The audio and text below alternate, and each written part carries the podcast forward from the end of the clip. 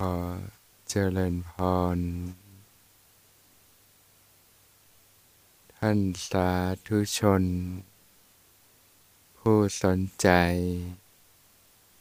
ใฝ่ธรรมทุกท่าน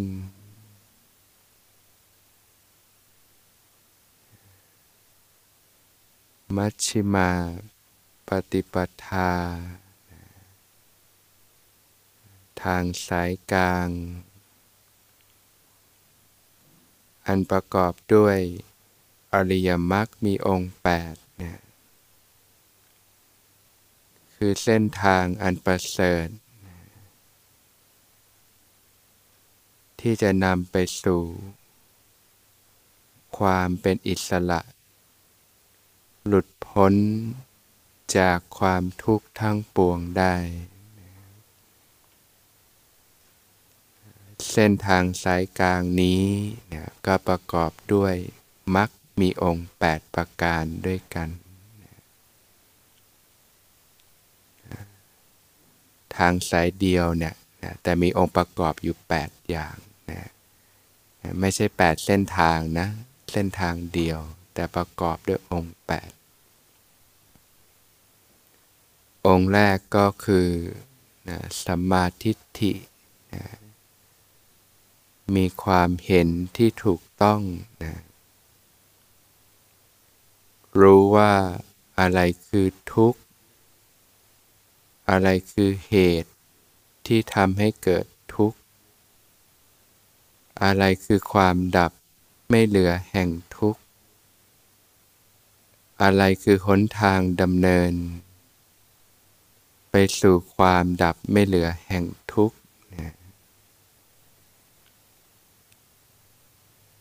การเกิด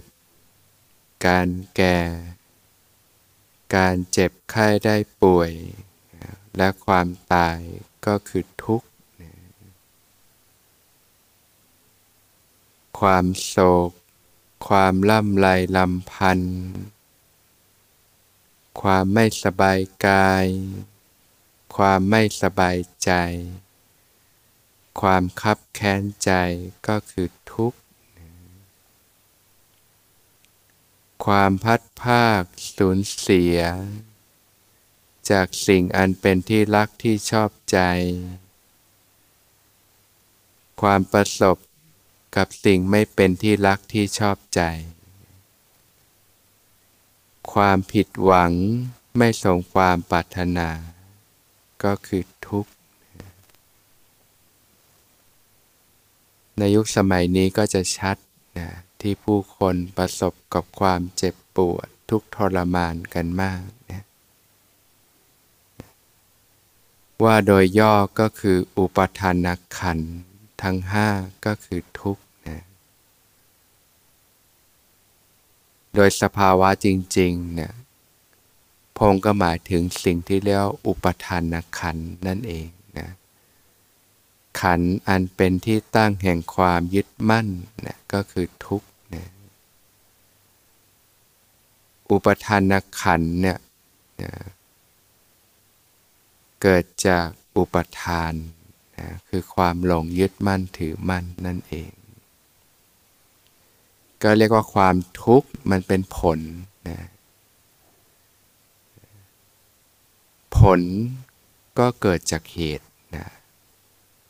เหตุที่ทำให้เกิดความทุกข์นะ ที่พระเจ้าทรงแสดงก็คือตัณหา ความทยานอยาก ถ้าจุดเริ่มต้นจริง ๆ ก็คือสิ่งที่เรียกว่าอาวิชชา ความไม่รู้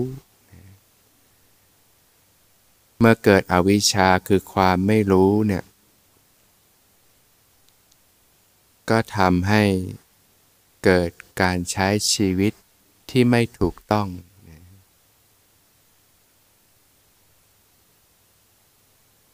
การปล่อยจิตใจ ให้เพลิดเพลินไปกับสิ่งต่างๆในโลกนะกับสิ่งที่น่าใคร่น่าปรารถนาต่างๆนะถ้าญาติโยมโตขึ้นมาโดยไม่ได้ฝึกฝนอบรมตนนะไม่ได้ขัดเกลาตนนะโดยธรรมชาติแล้วก็จะเพลิดเพลิน ไปกับสิ่งต่างๆในโลกนะเพราะว่าทุกคนเกิดมาก็ปรารถนาความสุขนะเกลียดความทุกข์มันเป็นธรรมชาติทุกคนอยู่แล้วนะเพราะความไม่รู้ก็จะแสวงหาความสุข และความสุขที่ชาวโลกรู้จักก็คือความสุขจากการมคุณอารมณ์ รูป เสียง กลิ่น รส สัมผัสอันน่าคร่น่าปรารถนาต่างๆ โดยเฉพาะชีวิตในยุคสมัยนี้จะมีสิ่งที่สนองสิ่งเหล่านี้มากทีเดียว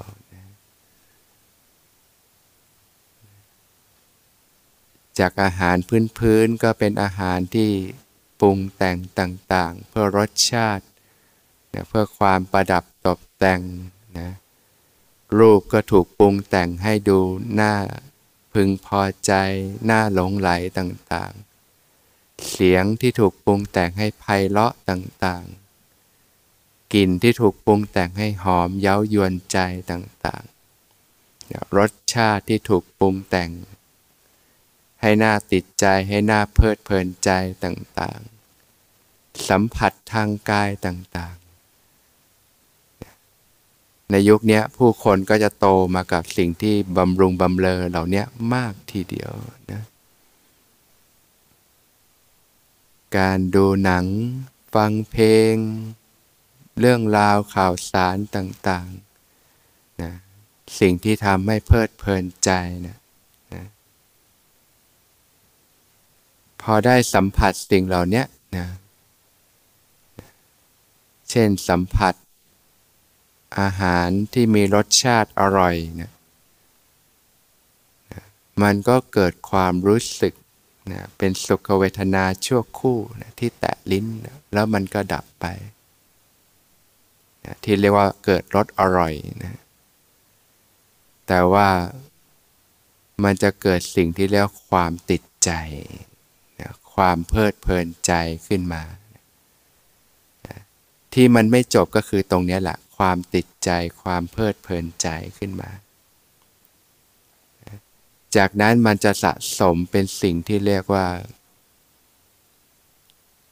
อนุสัยกิเลสกิเลสที่นอนเนื่องหมักหมมอยู่ในขันธสันดานเกิดความติดใจเกิดความเพลิดเพลินใจครั้งหนึ่งก็สะสมไปครั้งหนึ่ง เห็นรูปสวยๆ เกิดความติดใจ เกิดความเพลิดเพลินใจก็เกิดสิ่งที่เรียกว่าราคานุสัยนะสะสมไปครั้งหนึ่งได้ยินเสียงเพราะๆเกิดความติดใจ เกิดความเพลิดเพลินใจนะฟังเพลงแล้วเกิดความติดใจเพลิดเพลินใจปุ๊บก็สะสม เป็นราคานุสัยหมักหมมอยู่ในจิตใจ ได้กลิ่นหอมๆ เกิดความติดใจเพลิดเพลินใจก็สะสม ได้สัมผัสรสชาติ ที่เพลิดเพลินใจติดใจก็สะสมไป ได้สัมผัสทางกายสมัยนี้ก็มีสิ่งบำรุงบำเลอมากมายจากสมัยก่อนก็อากาศธรรมชาติ ความร้อนความหนาว เดี๋ยวนี้อาอากาศร้อนก็มีห้องแอร์ มีสัมผัสที่นอนอันอ่อนนุ่มต่างๆ พอสัมผัสแล้วเกิดความเพลิดเพลินก็สะสมเป็นราคานุสัยเนี่ยสะสมแบบนี้ในทุกๆวัน ถ้าเป็นเงินทองคงจะรวยน่าดูนะแต่สะสมกิเลสมันไม่รวยโยม ในแต่ละวันตั้งแต่ โตขึ้นมาก็สะสมแบบเนี้ยเป็นกิเลสเป็นอนุสัยที่หมักหมมอยู่ในขันธสันดาน จนเกิดเป็นพฤติกรรมเป็นความคุ้นชินต่างๆขึ้นมา พอพบกับสิ่งที่ ไม่น่าพึงพอใจ ไม่เป็นไปดั่งใจนะเช่นเห็นรูป เจอหน้าคนไม่ชอบก็เกิดความโกรธเกิดความหงุดหงิดขึ้นมา มีไหมต้องถามว่ามีวันไหนที่ไม่มีบ้างใช่ไหมก็จะสะสมเป็นปฏิคานุสัย อนุสัยกิเลสอีกแล้วหมักหมมในขันธสันดานได้ฟังเสียงที่ไม่น่าพอใจนะโอ้เพลงนี้ไม่ชอบเลย เสียงนี้นะแม่ด่าอีกแล้วเนี่ย เกิดความไม่พอใจนะเพื่อนพูดว่าอีกแล้วเนี่ยก็สะสมเป็นปฏิคานุสัย ได้กิน เจอกลิ่นหอมก็ชอบใจ เจอกลิ่นที่ไม่ชอบใจ เช่นนะกลิ่นหมาเน่าบ้าง ปุ๊บ เกิดความไม่พอใจก็สะสมเป็นปฏิคานุสัย ได้ลิ้มรสบางทีอาหารไม่อร่อยนะก็เกิดความไม่พอใจอีกนะร้อนไปบ้าง เผ็ดไปบ้าง เปรี้ยวไปบ้าง เค็มไปบ้าง ไม่พอใจก็สะสมเป็นปฏิคานุสัยนะสัมผัสกายที่ไม่น่าปรารถนานะแดดร้อนบ้าง อากาศหนาวไปบ้าง รถติดหงุดหงิดบ้างนะ ก็สะสมเป็นปฏิคานุสัยไปนะสิ่งเหล่านี้ก็สะสมอยู่ในขันธสันดานนะเป็นกิเลสที่เรียกว่าอนุสัยที่นอนเนื่องอยู่ในขันธสันดาน เป็นอาสวะเครื่องหมักดองอยู่ภายใน พอเจอสัมผัสเกิดความรู้สึกเฉยๆบ้างเนี่ย ด้วยความไม่รู้ก็สะสมเป็นอวิชานุสัย หมักมมในคันธสันดานความหลงต่างๆ ในแต่ละวันก็สะสมแบบเนี้ยสะสมแบบเนี้ยนะพอมันมีกำลังเนี่ยนะทีนี้เวลาเจอสิ่งกระทบกิเลสตัวเนี้ยก็จะเริ่มฟุ้งออกมา จากอนุสัยที่นอนเนื่องอยู่ในขันสัตันดานก็เริ่มฟุ้งออกมานะเป็นกิเลสที่ฟุ้งอยู่ในใจนะนะบางทีก็นึกอยากกินละนะมีไหมสิ่งที่ติดใจเนะนะมันก็จะคอยผุดขึ้นมาเรื่อยๆ ใช่ไหมไอ้ที่เราไปสัมผัสนะรูปเสียงกลิ่นรสต่าง ๆ พอมันผุดขึ้นมาเป็นไง น้ำลายสอแล้วนะ นะเริ่มอยากกินอยากเที่ยว อยากไปสัมผัสนะก็ต้องกระเสือกกระสนไปนะนะถ้าเรามองดูสัหน่อย ไม่ตามใจจะรู้ว่ามันก็เริ่มเพิ่มแรงบีบคั้นไปเรื่อยๆนะนั่นคือสิ่งที่เรียกว่าตัณหา ความทยานอยากขึ้นมา ตัณหานี่จริง ๆ แล้วมันเป็นปลายยอดแล้วนะแต่ว่ารากเง้าจริง ๆ ก็คือกิเลสอนุสัย ที่มันนอนเนื่องอยู่ในขันธสันดานนั่นเองนะทีนี้ถ้าเราสะสมสิ่งที่เป็นอนุสัยตรงเนี้ยที่มีกำลังมาก มันก็จะฟุ้งออกมาได้มากและมีกำลังมากเช่นกันทำให้เกิดตัณหา เกิดการมาตัณหา ความทยานอยากในการมาคุณอารมณ์ รูปเสียงกลิ่นรสสัมผัส ที่น่าใคร่น่าปรารถนาต่าง ๆ อย่างวันนี้มาครึ่งวันเริ่มเกิดหรือยังตัณหานะเคยใช้โทรศัพท์ ไม่ได้ใช้เริ่มคันมือหรือยังยอมนะจะได้รู้ว่าอะไรที่มันติดใจอยู่นะแล้วเวลาไม่ได้ดังใจมันก็จะเริ่มหงุดหงิดนะเริ่มบีบเค้นจิตใจเราแล้วจะได้เรียนรู้จาก สภาวะที่บีบเค้นตรงนี้บ้างนะ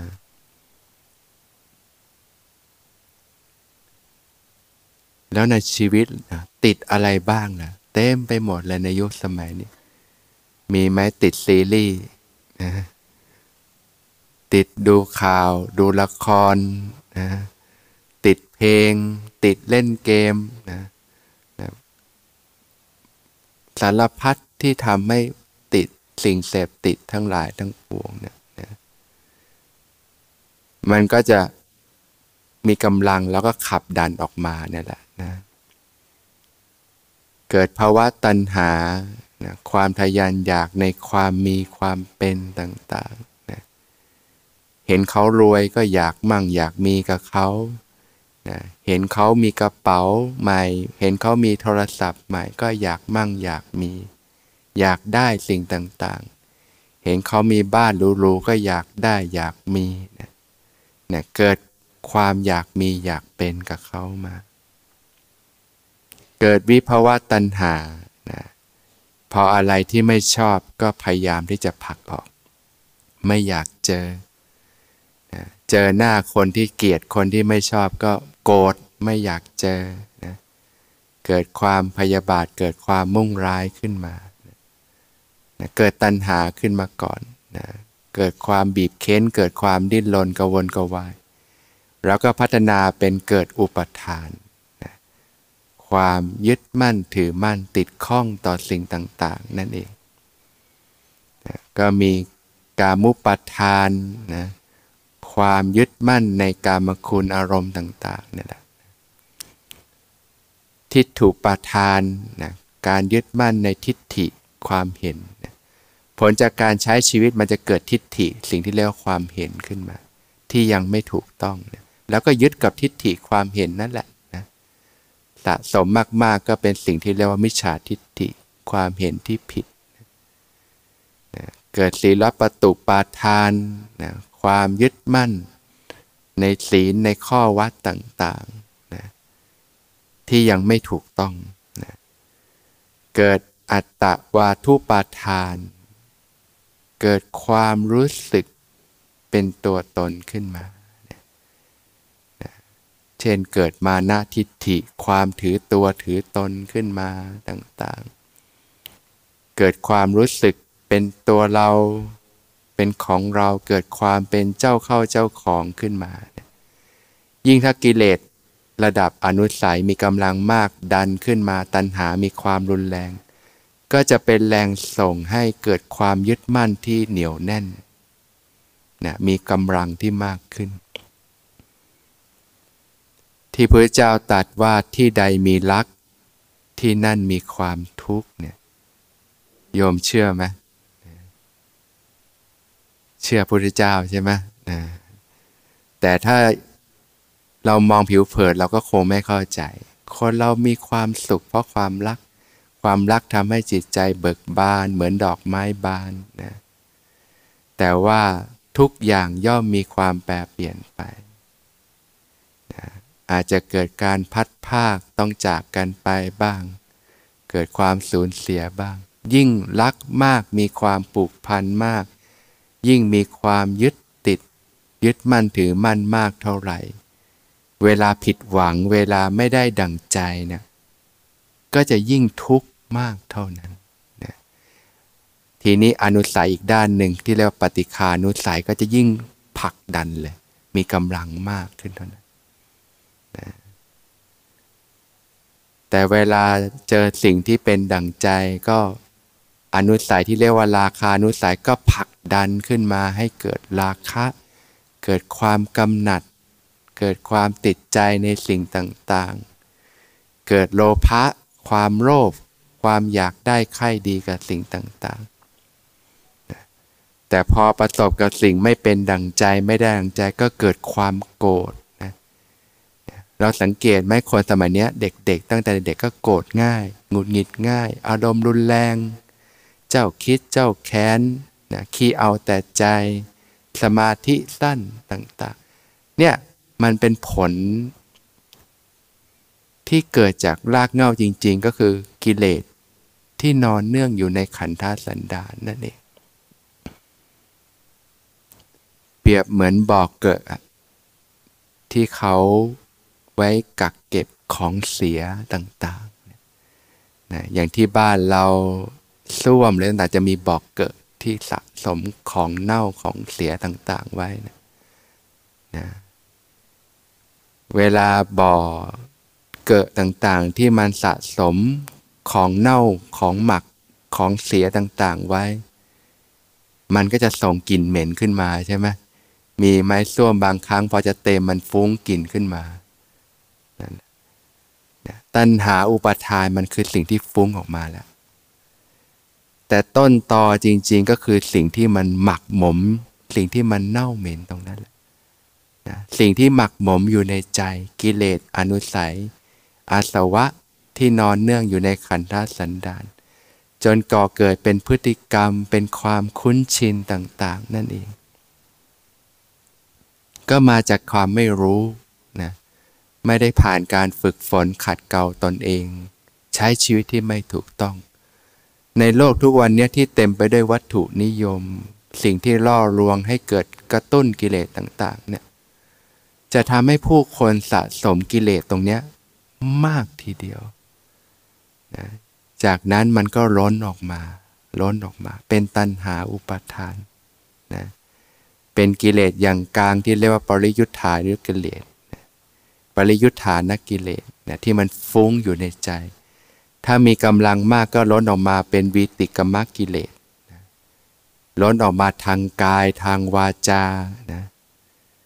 ทางวาจาก็เช่น ชอบพูดจาทิ่มแทง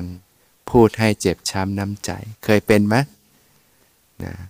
เคยโดนไหมโดนจะรู้สึกใช่ไหม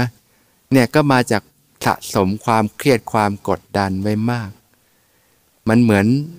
ของที่มันหมักอยู่ในขันธสันดานมันมาก มันก็สะสมมาก มันก็เกิดสิ่งที่ดันออกมาทำให้กลายเป็นคนโกรธง่าย เป็นคนเครียดง่าย เป็นคนวิตกกังวล มากๆกก็เป็นโรคซึมเศร้า มีปัญหาสภาพจิตใจต่าง ๆ อันนี้คือผลที่มันออกมาในรูปของความทุกข์แล้วทั้งหมดเลย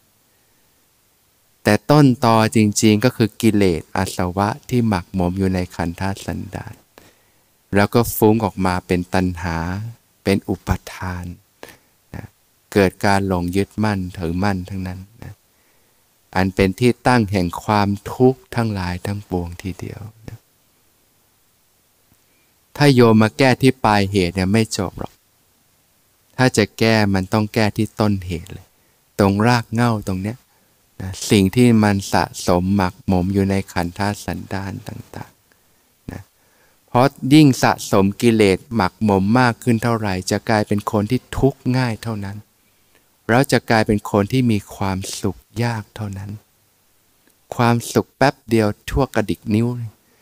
แต่ความทุกข์ ท่วมทับเหลือเกินญาติโยมสังเกตไหมทำไมความทุกข์มันเกิดง่ายในชีวิตเหลือเกินนะเดี๋ยวก็เครียด เดี๋ยวก็เศร้า เดี๋ยวก็พิไรลำพันธ์เดี๋ยวก็หงุดหงิด เดี๋ยวก็ไม่พอใจ เดี๋ยวก็โมโห เดี๋ยวก็อึดอัดคับข้องใจ เดี๋ยวก็น้อยเนื้อต่ำใจนะบางทีคนพูดจากระแนะกระแหนกระทบนิดเดียว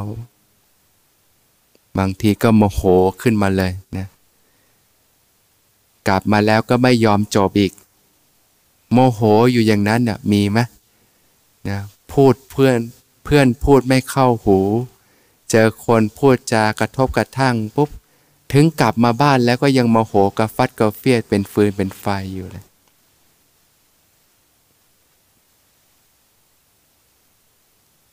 ตรงเนี้ยนะทั้งทางที่ เพื่อนเขาพูดจบไปนานแล้ว แต่ทำไมเราไม่จบเนี่ยสิ่งที่มันกักเก็บไว้ในใจ แล้วมันกระตุ้นกิเลสข้างในให้มันบิ้วขึ้นมา แล้วก็ปรุงแต่งขึ้นมาในจิตใจ เกิดความยึดมั่นถือมั่นนะแล้วก็ยิ่งโกรธยิ่งบิ้วตัวเอง เคยรู้สึกได้ไหมมันจะมีความบิ้วตัวเองอะ บางทีโดนฟังแรก ๆ ไม่ได้รู้สึกอะไรมากมายหรอกกลับมาแล้วพอเริ่มคิดเอา้า ต้องโกรธแล้วนะโมโหแล้วบิ้วแล้ว เอาทีนี้ไม่ได้แล้วทีนี้หน้าแดงเลย โอ้โห มันบิ้วหนักเลย กิเลสนี่แหละคือตัวบิ้วบิ้วบิ้วบิ้วบิ้วทีนี้ดีกรีเพิ่มขึ้นเลยทีนี้นะแรก ๆ บางทีฟังยังถัดยังตามไม่ทัน กลับมาได้เอ๊ะต้องขับรถไปไปไปด่ากลับหรือเปล่าเนี่ยนะแล้วตกลง ใครทำให้โกรธในใจเราที่ปรุงแต่งขึ้นมานะนะเพราะฉะนั้นความทุกข์ที่เกิดขึ้น เวลาเกิดขึ้นญาติโยมไม่ต้องไปมองข้างนอก ทุกมันเกิดที่ใจนี่แหละ มันเกิดความปรุงแต่งขึ้นมาในจิตใจ แล้วมันก็หลงยึดมั่นถือมั่นในจิตใจ ถ้าจะละมันก็ต้องละที่ข้างใน ละที่ใจนั่นเองนะ ใหม่ๆ ก็สังเกตรู้เท่าทันไปอ๋อนี่มันโกรธแล้ว มันกักเก็บความเจ้าคิดเจ้าแค้นไว้แล้วนะนะไอ้เรื่องดีๆนี่ไม่ค่อยจำใช่ไหมล่ะไอ้เรื่องไม่ดีนี่โอ้โหจำแม่นทีเดียวนะนะ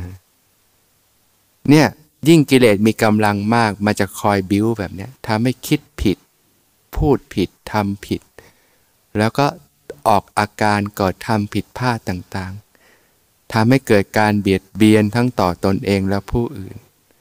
เราก็ต้องมานั่งเสียใจ เจ็บช้ำน้ำใจกับการกระทำที่เกิดขึ้น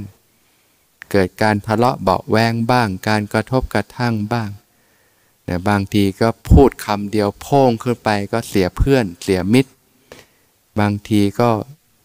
ครอบครัวแตกแยกต่างๆมากมายนะหลายคนในชีวิตใบเด็ก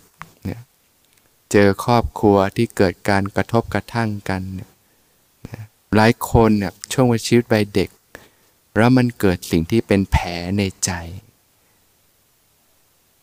บาดแผลในใจปมในใจขึ้นมานะสิ่งเหล่านี้มันก็ติดค้างอยู่ในใจ หมักหมมอยู่ในใจ โตขึ้นมาก็เลยกลายเป็นพฤติกรรมที่ไม่ปกติ แผลที่กายเนี่ยโดนมีดกรีดมันเจ็บแต่เราก็รักษาได้ โดนน้ำร้อนลวกก็รักษาได้ แต่แผลที่ใจเนี่ยจะรักษากันอย่างไร หลายคนส่วนใหญ่ในยุคสมัยนี้ก็โตมากับสิ่งที่มีบาดแผลในใจ ยิ่งโตมากับครอบครัวที่แตกแยกเกิดการทะเลาะเบาแวงกันนะมันจะเกิดรอยร้าว เกิดลิ่ม เกิดบาดแผลที่ กรีดในใจซ้ำแล้วซ้ำเล่า ยิ่งเรากลับมาคิดแล้วคิดอีก มันจะยิ่งตอกลิ่มตอกกรีดแผลซ้ำแล้วซ้ำเล่า สะสมเป็นอนุสัยเป็นพฤติกรรมที่หมักหมมอยู่ในจิตใจ หลายคนบางคนก็ติดคุกติดตาราง ติดยาเสพติดเสียผู้เสียคนมากมาย ไม่แก้ที่ปลายเหตุมันไม่หายหรอก ลากเง่าจริง ๆ มันก็คือสิ่งที่สะสม สิ่งที่มันติดค้างอยู่ในใจนั่นเองนะเหมือนบ่อถังพักน้ำเสียบ่อเกิดพวกนี้นะพอมันสะสมสิ่งที่เน่าเหม็นมากๆ มันก็มีกลิ่นเหม็นออกมา ถ้าไปจะชำระกันมันต้องเคลียร์ที่ต้นต่อนั่นเองนะต้องชำระสะสางสิ่งที่มันหมักหมมข้างค้างในจิตใจ ถ้าเรามาดับแค่ความทุกข์เครียดมากก็ไปดูหนัง ไปเที่ยวให้หายเครียดมันก็หายได้ชั่วคราว แต่ว่ามันก็จะสะสมกิเลสเข้ามาในจิตใจต่อไปใหม่แต่ถ้าเราจะแก้จริง ๆ มันต้องแก้ที่ต้นต่อเนี่ยเคลียร์สิ่งที่มันค้างค้างในจิตใจนะสิ่งหมักหมมในจิตใจที่เรียกว่ากิเลสอาสวะที่หมักดองในขันธสันดาน มาจากการใช้ชีวิตที่ไม่ถูกต้อง ถ้าจะชำระสะสางกัน